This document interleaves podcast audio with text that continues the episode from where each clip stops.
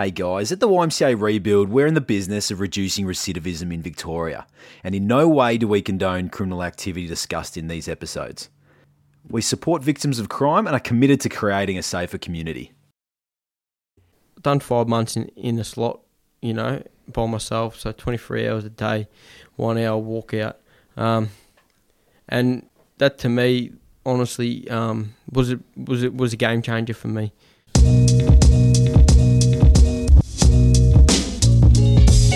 Welcome to A Time to Rebuild, the podcast that explores the impact of crime from incarceration to positive transformation and everything in between.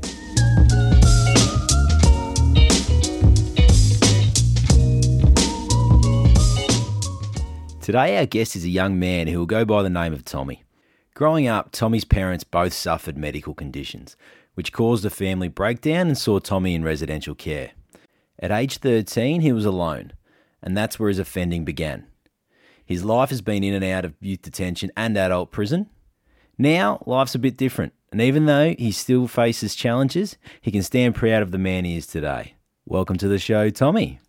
Thank you. So, Tommy, you're working with Rebuild at the moment. How long have you been with I've Rebuild? been with Rebuild since um, I think December last year, Yep. um, on and off.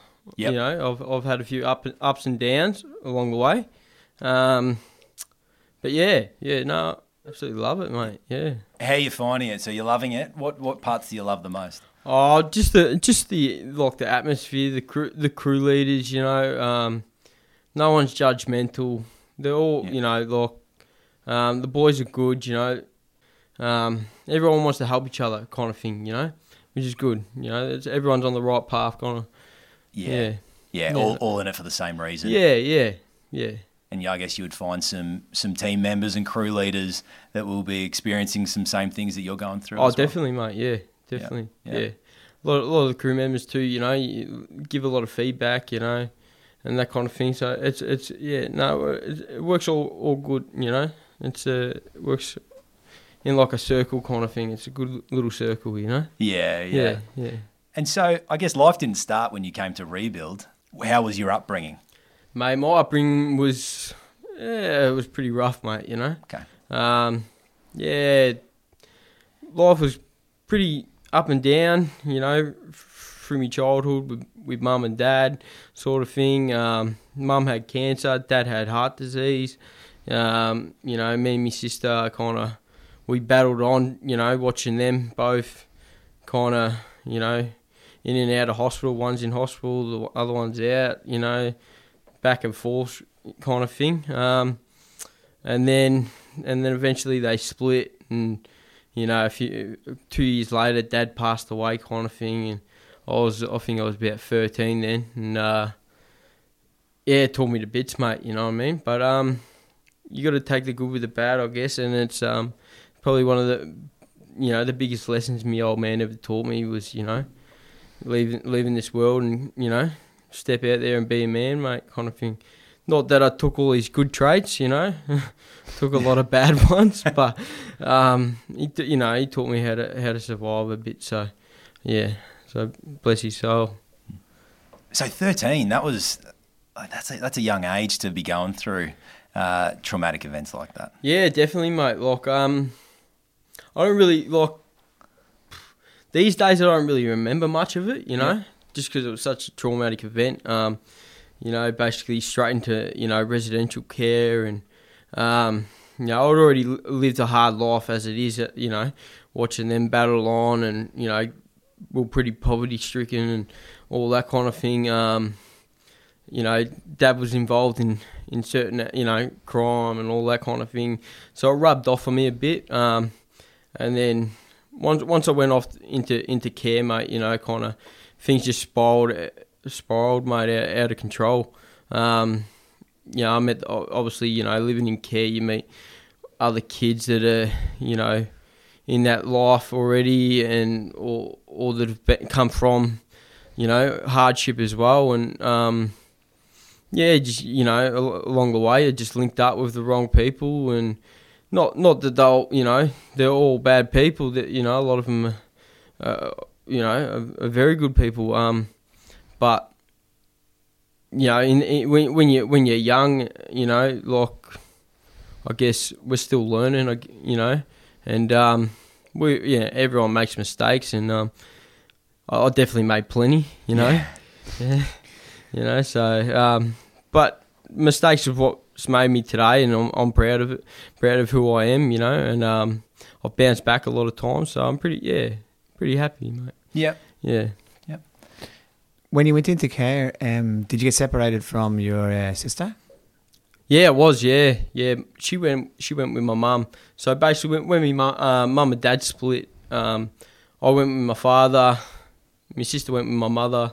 Um, there's a bit of bit of out of control history there between mum and dad. You know, fighting over the kids and um, both with their health issues and um, all that kind of thing. But um, yeah, I didn't see my sister really for up until I was about 14, I think.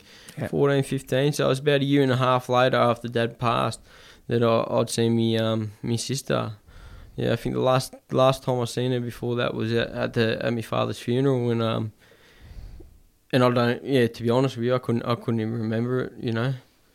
So you, you you're in care and and you say you're, you're hooking up with the you know some of these people that could be you know bad influences some some good some bad so talk us through where you know you started making some decisions that led you into a bit of trouble. I guess I was lonely, mate. You know, as a kid, like I, I was, you know, I, I was, uh, I was in the world by myself. You know, I had no, I had no, I had no. Obviously, my father, like my father had passed, so I had no father figure. Had no one that you know kind of set me in the right directions. Um, had no mentors. Um, I had I had a few mentors, obviously through residential care, but you got to pick them. You know what I mean? Like, because a lot, I never really connected with with the workers that you know kind of w- come in and and read off uh, like out of a textbook and then put it into practical work. You know what I mean? So to me, it was like um, I connected with the workers that like had actually been through a little bit of hardness in their life and um, experienced, you know, ups and downs. So that sort of thing, and um, and to those workers, you know, I, I, you know, yeah, to this day I still remember them. I love them, you know, and I appreciate it for everything they've done for me, you know. So talk us through when you started offending pretty much probably about six months after after my father passed. Um, yeah, first off, it all started with going out, drinking alcohol, and smoking weed, kind of thing. You know, and um, you know, we're just young kids having fun, I guess. But um, yeah. yeah, just it just spiraled out of control, the drinking and all that kind of stuff, and then turned into assaults and all that kind of rubbish. And um, basically, I, my first offence was um yeah, I was about 13 and a half. So, um, and then uh, basically, I, I was always because of residential care. You kind of, if you don't report in with them, you kind of go. They put you as MIA, you know, missing in action. Um, yeah, so they they get a search warrant out for you, you know, just for your whereabouts kind of thing. And cop, you're always running from the coppers. You know, I'm 13, new to the this world, you know, and um, like I'd experienced it, you know, for, like I'd seen it, you know, but I hadn't experienced it myself, you know. You were living it now. Yeah, I was living it. So, um, yeah, 13 and a half, I started really offending. Um, just got worse and worse and worse, you know, one thing led to another, you know, like I had no money, had no source of income. Um, I think re- when we were in Resi, we used to get $20 a day. And you know we excited as yeah pack of smokes you know? Yeah. Uh, um, but yeah so you know just inc- income really like just needed a source of money you know to buy our drinks to do this to do that kind of thing to feel like we're, we we're worth something you know?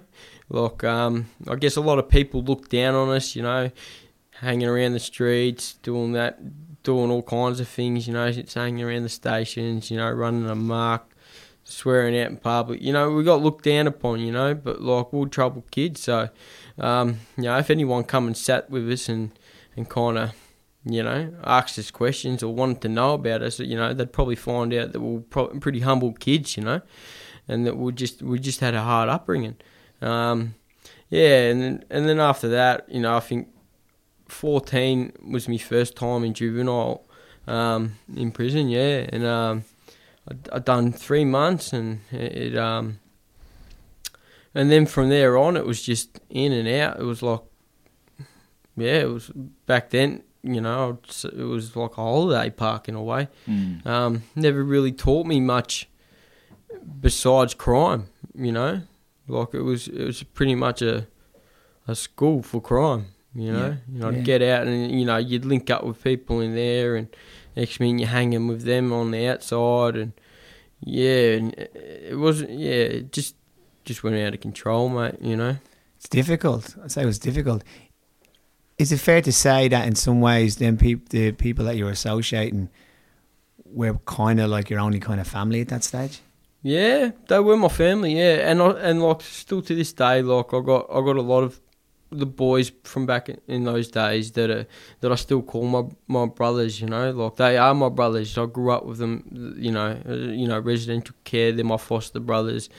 You know, uh, a lot of resi workers. Like I had one res- residential worker. She was a old um, Albanian lady. She- She was seventy years old, and um, she died of lung cancer. God bless her soul. But uh, yeah, she um, she she I looked at her like my foster grandmother, mate. She um, she done everything for me, mate. I absolutely loved her to death, and she died when I was about fifteen. So, so just after you know, and she she's pretty. She was pretty much my like savior in a in a way, you know, like um. So after obviously after me uh, father passed, um, yeah, she came into me life and and she, she played a big role, you know, um, as like a motherly figure, a grandmother sort of thing. But um, unfortunately, um, she liked her cigarettes too much. Okay. Yeah, So you mentioned a few people that have supported you yeah. uh, throughout the way. Were there any services or anything like that that you? Yeah, so um, services, um, YSAS. Yep. YSAS was, was a big one in my life. If I wasn't in, in juvie or I wasn't running amok on the street, I was in I was in detox. Shout out to YSAS. Shout out to Voice House. yeah, They, they do amazing yeah, work. Yeah, they're, they're amazing. Um, I all up, I'd done I think about eighteen stays through YSAS through through my years. Um, Yep. and uh, they were like a second family to me. Um, yeah, absolutely, absolutely, yeah, amazing people. You know, um, they do amazing work. That you know, and yeah, couldn't say any more. Yeah, it's great. Uh, and you were mentioning you mentioned that uh, you went in and out of of um, youth detention. Yeah, Yeah. Do you know how many times that was? uh, I was in four times, mate. Four times? all up. Yeah, Yep, yep. yep. So, uh, yeah, as I was saying, um, thir- uh, 13, 14, yeah, um, d- I done my, I think th- th- three months or two months, um, and then uh, after that it was six months. Yep. On remand, and then um, I done nine months, and then uh, done a twelve months. Um, just before I was eighteen. Yeah. So I got out probably two weeks before I turned eighteen, and then um, and then after that went to uh, Malmesbury Youth Detention, um, and I done sixteen months there. Um, yeah, so it was just yeah, it was just in and out, in and out. You know, my whole life, sort of thing. Um, didn't get much of a break, you know, Yeah. to kind Yep. of break the cycle. Did you want to ch- like? I'm really interested to, to see in that period of time. Did you want to change? Did you feel you could change, or was it just No, this was just your life and you were quite content with that li- life? And that's an interesting thing to say, but I'm interested to hear what your take is. No, look, I never wanted that life at all. Right. Like it, it um, but circumstances, you know, um, it's really circumstantial. Um, you know, n- no one's ever fed, you know, like a platter of gold, really. Um, yeah, like uh, Yeah, like I, I like I, I consistently, like as I said, you know, like um, from my first day ever in YSAS was um back when I was 13, 14. Um, like so, like I, I consistently kept trying to change, you know, like I was. If as I said, as if I wasn't in juvie, I was in YSAS or I was out running a muck. It was either one of the three. You know what I mean? So I was always trying to find an angle to to escape that life, but um, you know, being in resi care, you, ha- you that that sort of thing. You have no control of your life. You know, you, you have no control of who's going to be around. So the people you grow up with, they become certain people become your role models. Obviously, the older ones, the older fellas. Um, and I grew up with a lot of old, like I become friends with a lot of lot of older fr- mates. You know, um, a lot of them were older than me. Um, were doing a lot more hectic kind of crime than me. Um, yeah, and, and that's that's where it all escalated. You know, like um, I'd, I'd look at the end of the day, like some of them, I still love. You know what I mean? Um, they taught me certain morals. I look at them, some of them as teachers. You know what I mean? Um, I wouldn't obviously I wouldn't be, I wouldn't have the mind that I do today if it wasn't for some of them. Some of them, uh, you know, weren't the best, but yeah, a lot of them were good. It's interesting because a lot of our listeners were probably thinking when you say something like they were your teachers, they probably already jumped to the, the negative side that they were teaching you, you know, um, how to, you know, escalate your crime or escalate that kind of side of your life. But I gather they were teaching you um, other parts of how to be a young person growing up and, and so forth. Like, was- would that Yeah. be- is that true? Yeah, I, yeah, definitely. Um, I'd say that they, they, they taught me to be strong. You know, like um, like they'd been through it. You know, like the, the, obviously they hadn't been in my my shoes, but um, they had their own hardships and and they dealt with their own things. So, um, I guess they taught me, you know, be strong, be strong hearted, be strong minded. Um, you know, um, hanging around them, you know, kind of taught me to be, you know, like I had to be strong. You know what I mean? I, I was, I was hanging around a lot of older blokes. You know what I mean? I, I wasn't, I wasn't, I wasn't the young one in the room. I had to stand up and be the, you know, Yeah. act act their age, you kind of thing. So, Yeah. um, basically helped me mature in many aspects. You know, um, yeah. Must be a lot of pressure on you though. To be that, like you're, we're talking about what, 15, you know, 13, 14, 15, 16 years of age, and you're feeling like you have to step up and, and, and, and be kind of considered um, in the maturities of like, you know, 19, 20, 21, or even older. Yeah. Um, there must be a bit of pressure. Did you ever just want to just like, just be a young person and do the same things that, the, that you know, the young people that you taught that young people would be doing at that time? Yeah, definitely, man. Um, like, I always wanted a normal life. You know what I mean? Like, I, you can't choose the road that's been given, you know. But, but what is normal? You know what I mean? Yeah, like, yeah. that's the thing too. You know. Yeah. Um, if I could turn back the hands of time, there'd be s- be slight things I might change, but not much. You know what I mean? Because, uh, yeah, as as I said, it's it's made me the man I am today, and I'm pretty happy with with where you know at where I've come from to where I am now. So Mm. addiction and and you know substance abuse was obviously went hand in hand with your lifestyle and your offending.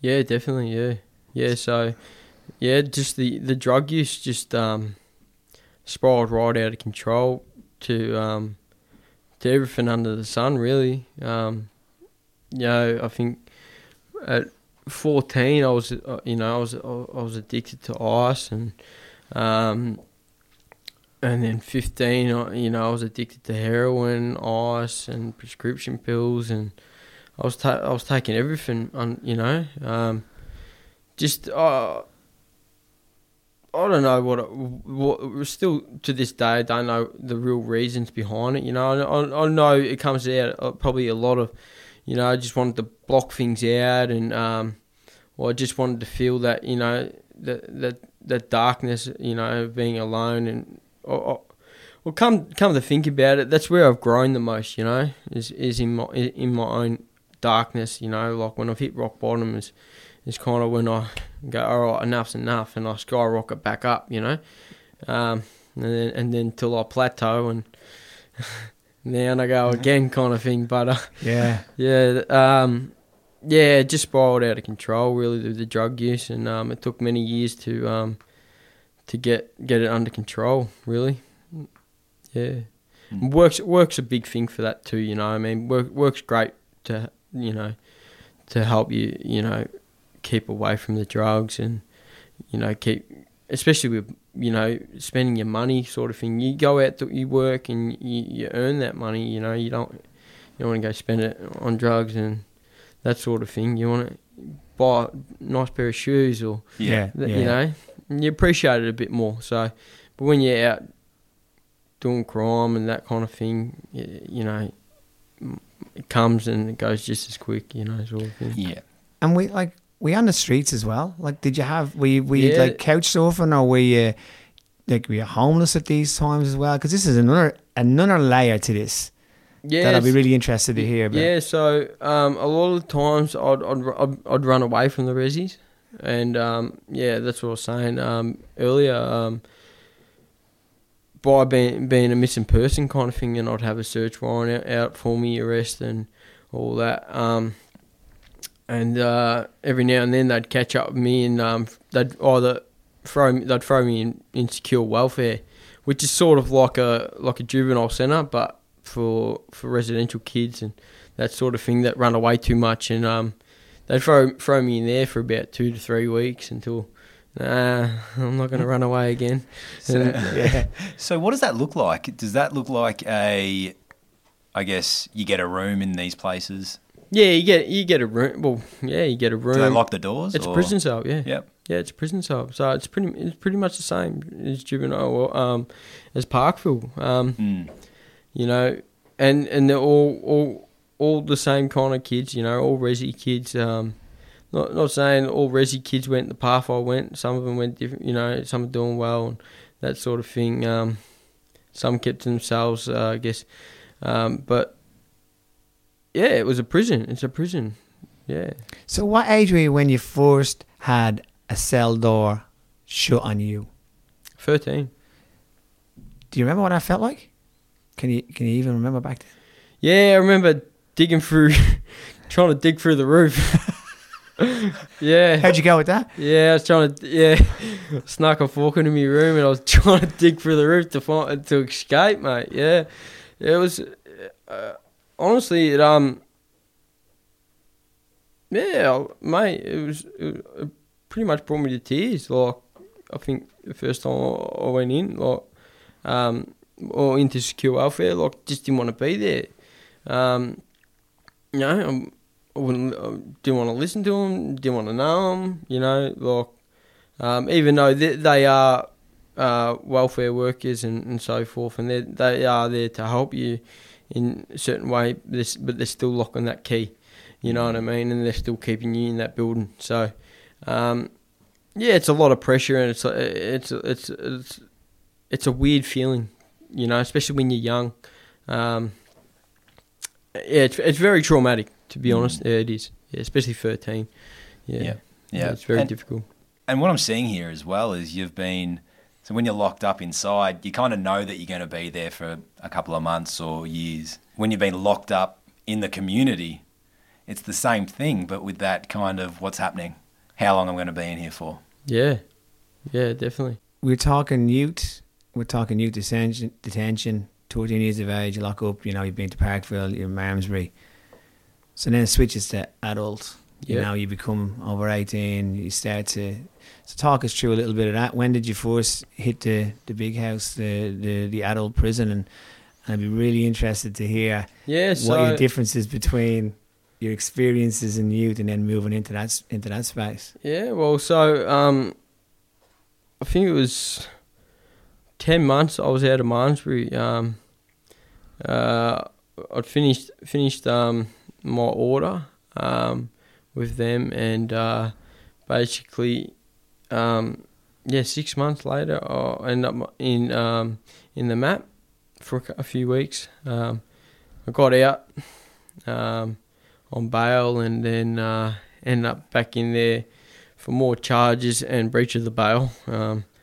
And I end up copying, I think, nine months all up. I think I was yeah, so I would have been about just just turned twenty two, I think. Um, and uh,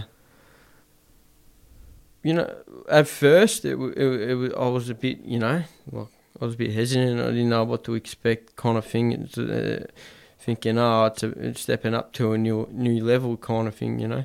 Um, but I had a lot of older friends that were in and out of prison, kind of thing too. So I kind of felt a little bit safe in that sort of, sort of thing. Um, but it it still was it, it was still daunting on me. Um, yeah, I didn't know. As I said, I didn't know what to expect. Um, but to be honest, it was more of a cruisier ride than than the youth detention centres. Um, you know, I got to do my own thing. I got to relax. I got to you know focus on what I wanted to focus. Obviously, there's always a bit of drama in prison. You know, it's always there. Um, you know, if you look for it, you'll find it. Um, but obviously, if you if you you know you keep your head down and you you want to focus on, on, on yourself and build, building yourself up, um, you know, people respect that in there. You know, they're a lot more mature and a lot more older. Um, so, and, and people notice that, you know, in, in there. Um, you know, just one, one thing to say, you know, a lot of people in prison are, are good people. Um, it's just circumstances in life that has put them there, you know. That was one of the things that surprised me when I first started working in uh, in the prison sector. Yeah. You know, I started off in homeless, working for a homeless organisation Yeah, Uh, in Malmesbury. Oh, yeah. um, So working with young guys who didn't have anywhere to go, Yeah, yeah, right. um, and setting up accommodation for them when they got out. yeah, After doing that, after working in there, and really like uh, getting my experience up in there, you go in and you think, like, oh, what's going to happen? You know, am I going to get stabbed and all this sort of stuff? and then you just have these normal conversations yeah, and it was so out of left field because it all builds up in your head um, that you know you can have just a normal conversation and you start to relax and then you start to build these relationships where you can actually help but um, but yeah as you said you know a lot of people that are that are locked away are there you know from one circumstance yeah, yeah, definitely. Yeah, it's it's it's it's funny how how the world you know throws curveballs at you, you know. Um, and there's a lot of people that shouldn't be locked up. You know what I mean? There's a lot of people that should be locked up. Hmm. Um, you know, but um, I've I've met some of the most humblest people in, in prison, and um, you know, I'm proud to have met them. You know. Do you think that you should have been locked up? Um, the way I was going, yeah, yeah, I, I, I deserve. Like, look, in the end of the day, uh, it's a 50-50 there. like, no one wants to be locked up, but you know, like I, I was running amok. I was doing silly things. I was, you know, I was I was hurting people. I was robbing, stealing. You know, it. You know, in the, I had to. I had. I was. I was trying to survive. You know, but I was also feeding an addiction too. So there's a bit of survival in there and there's a bit of selfishness in there. Um, so the things I was doing, yeah, I probably do, do deserve, deserve um, being locked up. Um, but I think um, overall, it um, kind of kind of guided me a bit. You know, out it got me away from from the streets, um, and and s- put me in a, in a position in you know where I could try and work on myself a bit more. Um, yeah, there were some days in there, you know, that weren't pretty. You know, I, I had some a few run-ins and this and that kind of thing, but um, uh, most of the time I was, you know, you know, I got to work on myself a lot, so yeah, it was good. Yeah, Do you get? Do you reflect a lot on the on the crimes you're doing and maybe the, you know, the the other side of it? The people, you the do. people that might have suffered from that and, and, and so forth. Do you, do you actually do you reflect on that a bit? yeah, yeah you do. Yeah, yeah. Um, it depends on. on it's a difficult kind of question, like because I do personally, but um, depends on what kind of type of human being you are. You know what I mean? Um, me, yeah, I reflected a lot on on my offending, my drug use, um, you know, my family, um, the people that love me, um, workers, eh, like anything on the outside world. I, I, I kind of reflected on, especially the first time. After the look, the when I went in the second sentence, um, kind of I kind of locked the world away, you know, and kept me heading the walls, kind of thing. Because um, sometimes you got to do that to kind of, otherwise, a week can feel like a like two months. You know what I mean? Mm. Um, but yeah, no, definitely a self uh, self reflection. Um, the second sentence I was in there it was uh, when the riots were happening, and um, I'm basically uh, it was pretty out of control.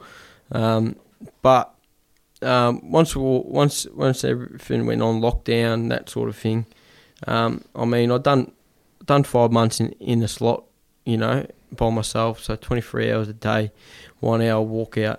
Um, and that to me, honestly, um, was it was it was a game changer for me. Um, that's where I've done the most self reflection. Um, yeah, um, that's where I got to you know kind of build on my mind and my and my, my resilience and and figure out who I was as a person. You know, kind of thing. Um, being being just just trapped in a cell. You know, the only person you get to see is the screw at the door. Here's your brekkie. You know what I mean? Here's your lunch. Here's your here's your dinner. you know. Mm. You just say that so flippantly, and to me, I'm sitting here going, "F- five months was it? What you said? Yeah, Five months, twenty three hours of lockup. yeah.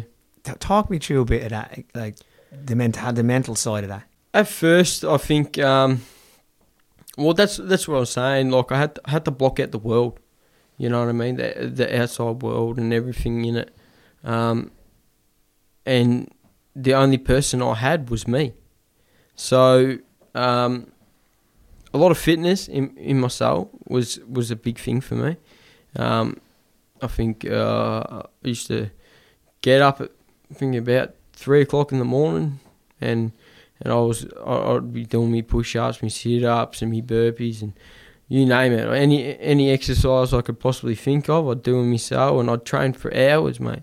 And then I'd have me brekkie. I'd sit there. Um, we are given a TV after ten days. You know, after ten days in, in the slot, you're given a TV. You, get, you kind of get a, a few privileges here and there, um, as your behaviour Yeah, you know, kind of increases. Um, but uh, yeah, just just mainly the the fitness side of thing um, really kept me going.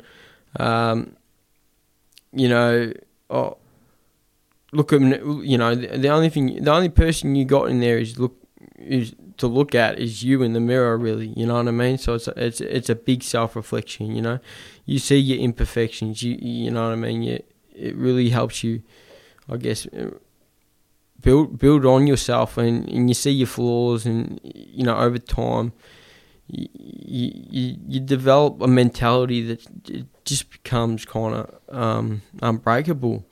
Um, you know, like because it's out of your control.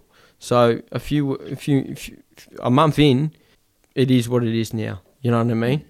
I'm gonna be here for another five months. This is I just got to deal with it you know, and um, and just from there you slowly, once you once you get to there, you know, um, at first, as I said, you know, any any any time in prison, you know, the first time, second time, what, it can be hard at the start, but once you you you you, kind of get to that point and you start building on yourself and actually um, reflecting and all that, you kind of it makes life a lot easier in there and um, yeah, you figure out who you are. You got to learn to love yourself, really, and um, in there is where where I developed that. You know, Lo- love myself, um, w- working on what I wanted to change, working out what I wanted to be when I when I when I got out, and I done really well after that sentence. You know, um, I got out because you know I, I developed the mentality of like you know, when I got it, when I get out, I'm gonna build a foundation, and then I, you know, just like building a house kind of thing. You know, you build, you, you know, you dig the ditch, and, then you, and then you pull the concrete.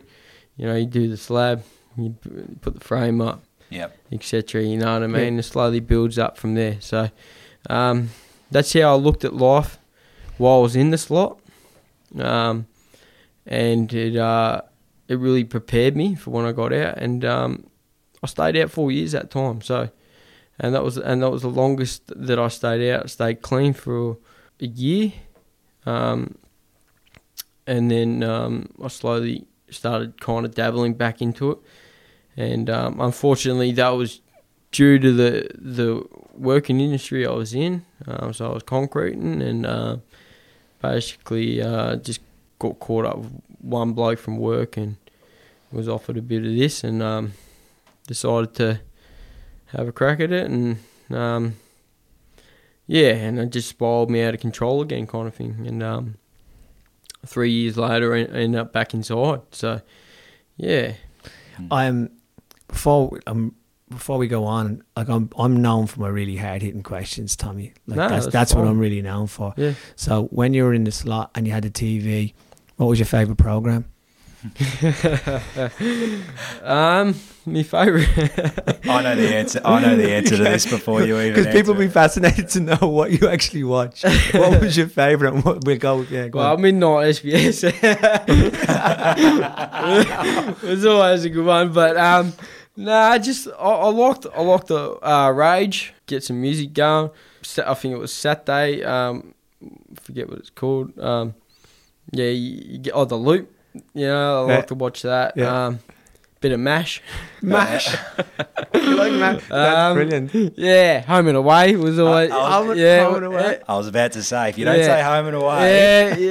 Every, everyone in prison Is that watches the? Home Is and that Away. the so- do you all ta- do you all sit around talking about home and away? Yeah, well, well, when- when everyone's out out in the uh, in the foyer kind of thing, you know, out of the cells and watching TV, um, seven o'clock hits, mate. Everyone's sitting there watching home. Alf Stewart time, eh? yeah. Uh, that's pretty. um, on the flip side of that, what was the program that came on that you thought, oh, that's enough? 23 hours of lockup is bad enough, but now I've got to watch this. What's Um, that one? Oh, I can't. I, to be honest, I can't remember. You know, that's going back five years ago. So yeah, yeah, I can't remember really what what, what I didn't like. Um, I think anything was really good. yeah. You wonder, that's well, you wonder if Home and Away, when they started, thought I that think- they would have such an audience uh, behind the walls. That's it. That's it. I think I think when when when when a when a when a program come on I didn't like, or I'd either be doing me push ups until it finished. You know? Yeah, yeah, yeah. yeah. Very good. So um, we go we go forward a little bit. You, you're in your second. You say you were going really well. You know, staying clean, and then suddenly you know catch up with the, the person, and then one thing leads to another. Start to use again, Yeah, yeah, yeah. and then you're back at it again, and and you're back in prison. How long was that for? Uh, so my last sentence now was um, eight months. Hey, man. Yeah, yeah. So, what does it feel like when you're back in, right? After that time where you've done so much of this work on yourself, and you've you've reached, as you say, like you know, you've got to a point where you you, you you're clean, you live in life, you had a job, yeah, Yeah, yeah. You had a job, so you know everything's going right, and then suddenly you're back here in the van, getting transported to prison. Oh, I was devastated. Yeah, I was. I was. I, you know, I've always been hard on myself. Um, that's probably one, one of one of my biggest downfalls. Always been hard on myself, but um, that those that that that first in the in the divvy van, you know, getting walked out out of me, you know, home or the CIU come and um, I was devastated. I was actually uh, I was actually meant to go to court that day. I was in the shower. I was having a shower. I was going to court um, uh, for for an IVO just to um, to make it a safe contact order, and um, yeah, I was having a shower, and the next minute, CIU's at the door as I'm going to court first thing in the morning. So kind of um, shafted me a little bit. Um, just the fact that they rocked up just because um, they knew that if they get me before court, because I was on bail, they could then lock me up or keep me on remand. So, um, yeah, once I hit that cell, mate, I was, I was pretty gutted. Yeah, I was gutted. I was devastated with everything. Um, you know, everything I'd worked on. Um, because through through that even through through that four years, you know, the the first year was clean, and three years, um, you know, I was kind of dabbling here and there, and and then I'd go on a bender, and I'd come off, and then I'd you know I was bouncing uh, at, at a few times I was bouncing from job to job, kind of in concrete and um, precast concrete and that. Yeah, also you know like I'd have my periods where I'd, I'd kind of kick it a bit and, and stay clean and all that, and then I think the last would have been eight months before um, I went to prison. I just went right off the handle, mate. Um, you know, I was letting everyone down. Um, um, ex partner, I let it down the most. Um, you know, I was taking her money, I was gambling, I was using ice, I was doing just just silly things. You know, I, would get me paycheck. Uh, you know, I'd spend it all, half on gambling, half on drugs. Um, you know, I just didn't care about anyone really. Just got to that point, I guess. Um, I started losing, losing pretty, well, I lost focus again, you know, um, and I went back to the old me, mm. you know, of what I knew and how to survive. Yeah. Um, or, or what I was taught as as a, as a real young fella, you know, and and I and I started using those traits again just to, because life wasn't pretty, so the circumstances ended up being not pretty. You know what I mean? Yeah. Um, yeah. Yeah. And so while you were you were serving those eight months, what changed?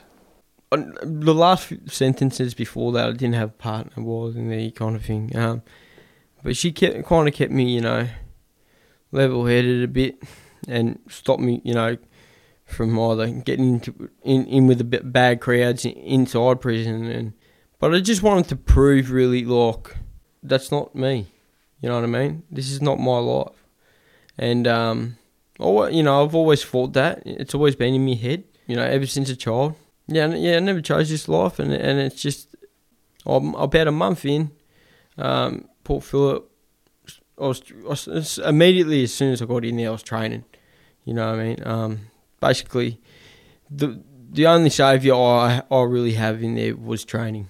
You know, if if if you can't train in prison, you, you yeah, I don't, I don't you got to train in prison. Yeah, you know yeah, I mean? You got to yeah. you got to you got to you got to do some sort of thing to kind of get those endorphins running and and and get that brain activity happening. You know, and um, making yourself feel good. Because if you don't, you know, you're gonna sit around lounge and get yourself into trouble, or um, and just and just focus on the wrong things, really. So you talk about your fitness. I'm, I'm, I'm interested to know what other kind of programs that you did. Yeah, I've done a few programs, like one or two or three, relating around drugs and money, you know, budgeting, and um, end up becoming a um, peer peer support worker in there um, and basically doing um, like would would every every uh, I think it was every Friday or something would, would would make up a little event, you know, like we would do like a little rap contest or yeah. you know like get get some some um, pens and paper and some paint and like um, paintbrushes and that and get the boys in who wanted to, to participate. You, you didn't have to, you didn't want to, and um, basically they'd come in, we'd give them the rundown, you know, what we're going to do today, and um, you know, first off we'll get like little signs made up, you know, and um, basically people put their name down on a list.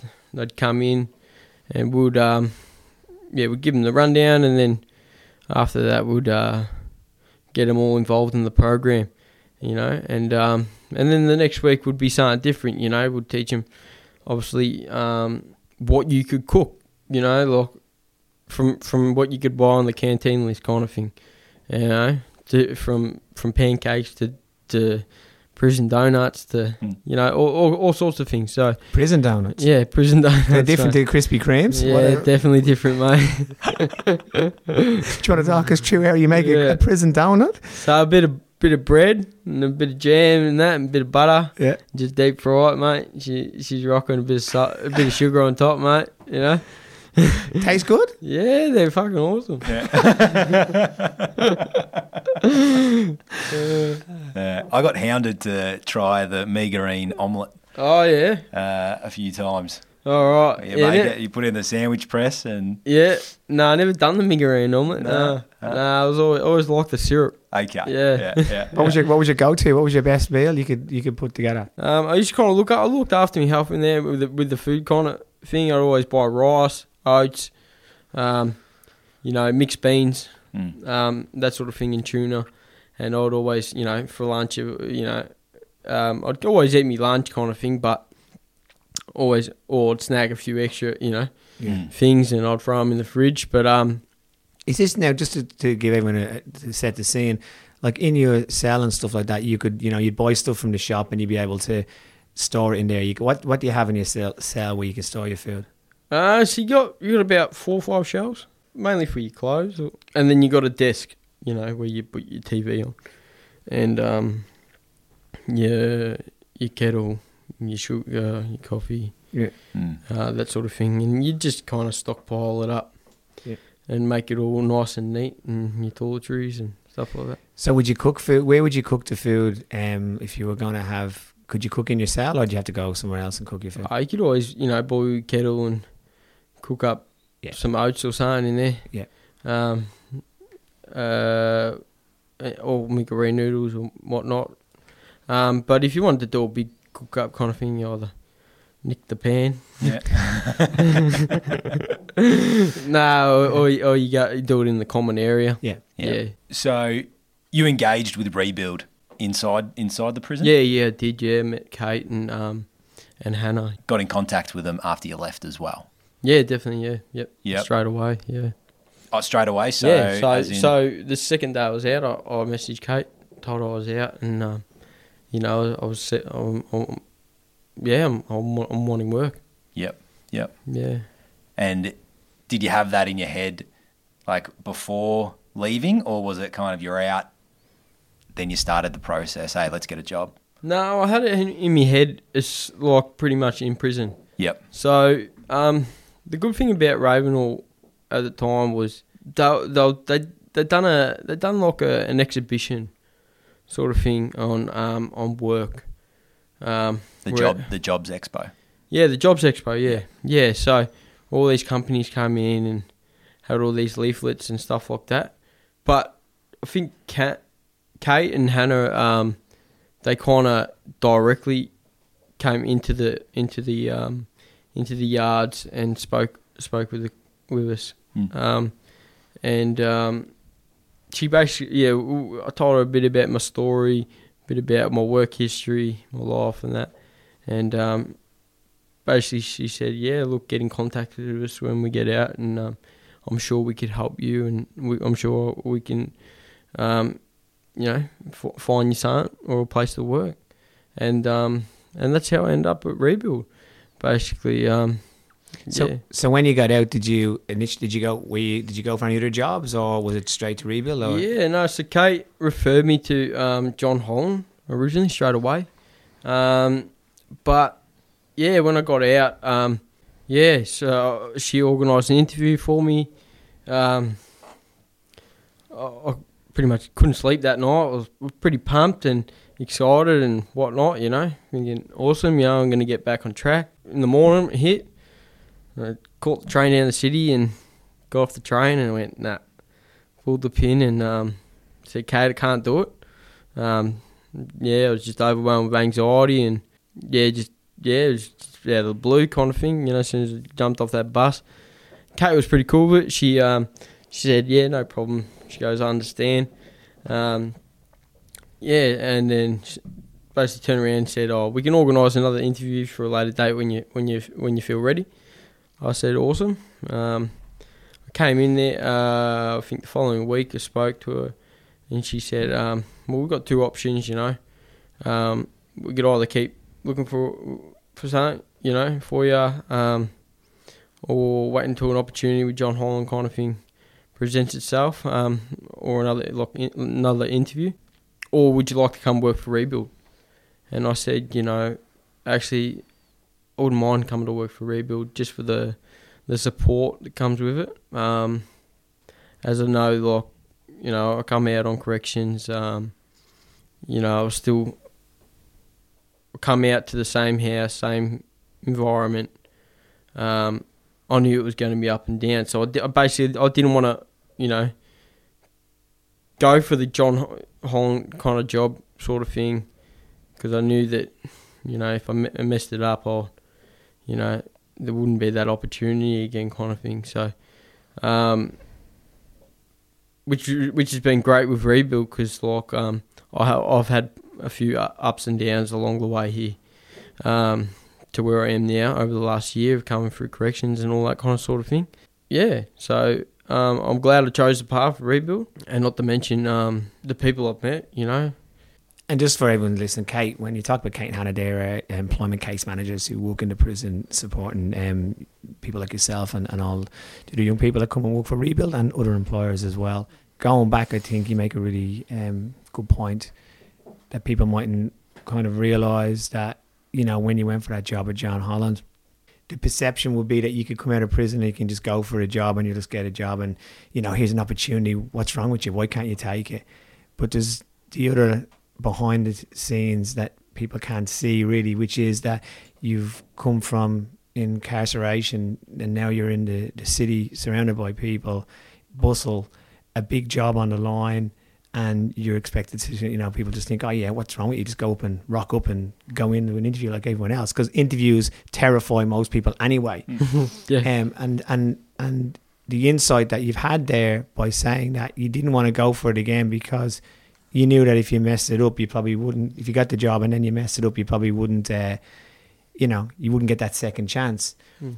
So, talk us through the ups and downs with rebuild and how you've needed that support in your life for the last whatever year, um, and and some of them ups and downs, and be really uh, interesting to hear. Yeah, definitely. As you were saying, yeah, it's the expectation. You know what I mean um, of that job, but um, yeah. So the ups and downs, basically. Um, look, uh, I've relapsed a few times. Um, due to circumstances of um, uh, relationships, um, relationship breakdown, um, uh, with my relationship. And it was very rocky, mate. Um, and uh, basically coming out into the same environment was wasn't the greatest. You know, like if if I could have come out to maybe somewhere new and away from the people that were were around me. Um, that eight months up to leading up to, to my prison sentence, I probably would have been in a better position. But um, it was just unfortunate. Um, so yeah, and then uh, like so, I had a few, a few, um, a little bit of relapses, um, some homelessness. Yeah, and then oh, just recently this coronavirus stuff. Basically, couldn't even get a hotel. So you know, I couldn't, I couldn't rock up to work. Uh, and I, I think I was, I was out for three months. Um, basically, Kate and that helped me get up to my mother's up bush. Um, then once I got back down, um, found myself a uh, little share house and whatnot. Um, things have been a, a, lot better and they're on the up and up. So sometimes things are out of your control, you know, and you get life's going to throw you curveballs. It, no matter what direction you go, you know what I mean. It's hmm. just mm. it just comes comes with life. It's not an easy road. Mm. Mm. Where do you think you're at now?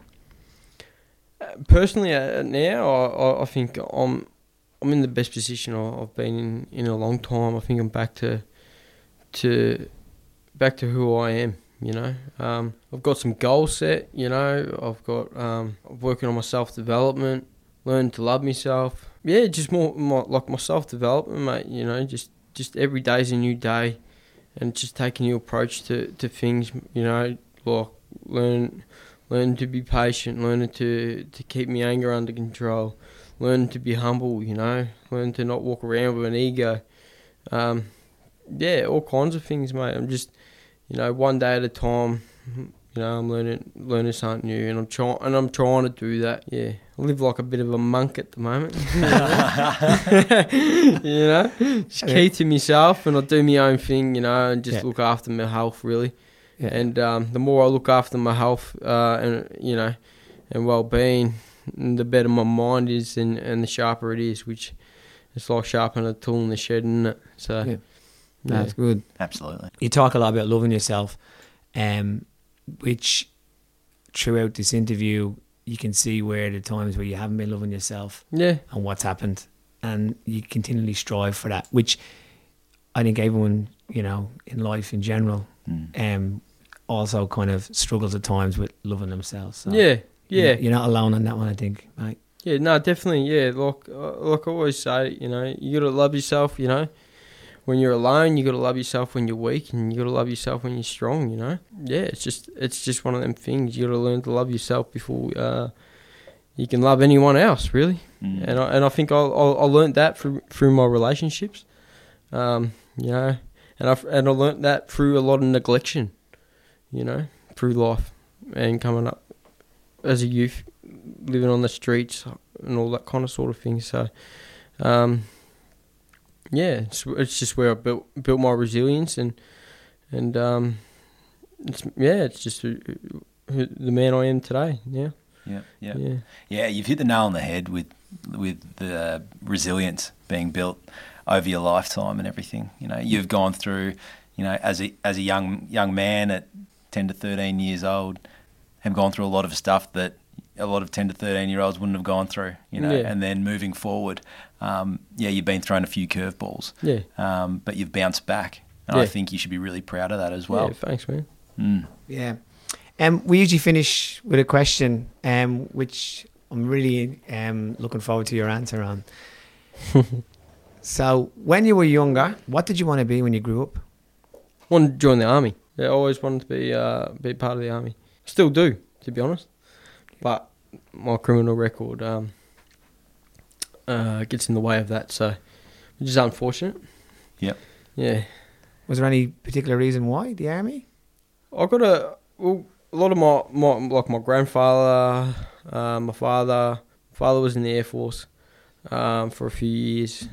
Yeah, my grandfather on his side was in the army. My uncle was in the Vietnam War. Yeah, it's just so. I, I guess it's it's just something I always looked at like was you know. Yeah. That's that's what's going to develop me to be a man Mm. you know, that kind of thing. Um, as life hit, when it re- when it really hit at thirteen, you know, and Dad passed, like I, I still wanted to join the army, always did, and that, that's where I, I, you know, I was focused on that. Just the brotherhoodship of it, you know, that that sort of aspect of it, you know, is is what what, what you see, and um, my my half brother, he's he's in the army. Yeah, Yeah. Yeah. not happy about that, but yeah, but um. Bit of sibling rivalry there. Yeah, but he's my older brother, but I wanted to join the army before he did. Yeah. so, but um, yeah, and you know, like I, ju- I've seen him change for it. He's he's been he's been in, the army now ten years, and um, yeah, no, that's just, that's that's what I wanted to be. I wanted to be in the army. Yeah. Well, thank you so much for your answer, Tommy, and um, thanks for today. No It's problem. been um, it's been a pleasure um, listening to you, and it's uh, your story is very compelling, and and you know I think the word resilient has been thrown around a lot, and uh, yeah, I'll probably echo them that word as well because you've been faced with a lot more than anyone should probably at a at a at an early age, and when you think of that of what you've gone through before you started even um, on that pathway of of residential care and offending you'd already experienced a lot of, of heartache and, and trauma as well. And to be here today, um, albeit on a crutch, um, because you uh, you've injured yourself, um, Yeah. you know, is testament to you are. So keep loving yourself, mate. Yeah, we'll do. keep telling that to yourself and, and, and keep moving forward. And, and you know, the rebuild is here, obviously, always to support you as well. awesome. Thanks a lot, Tommy. No problem.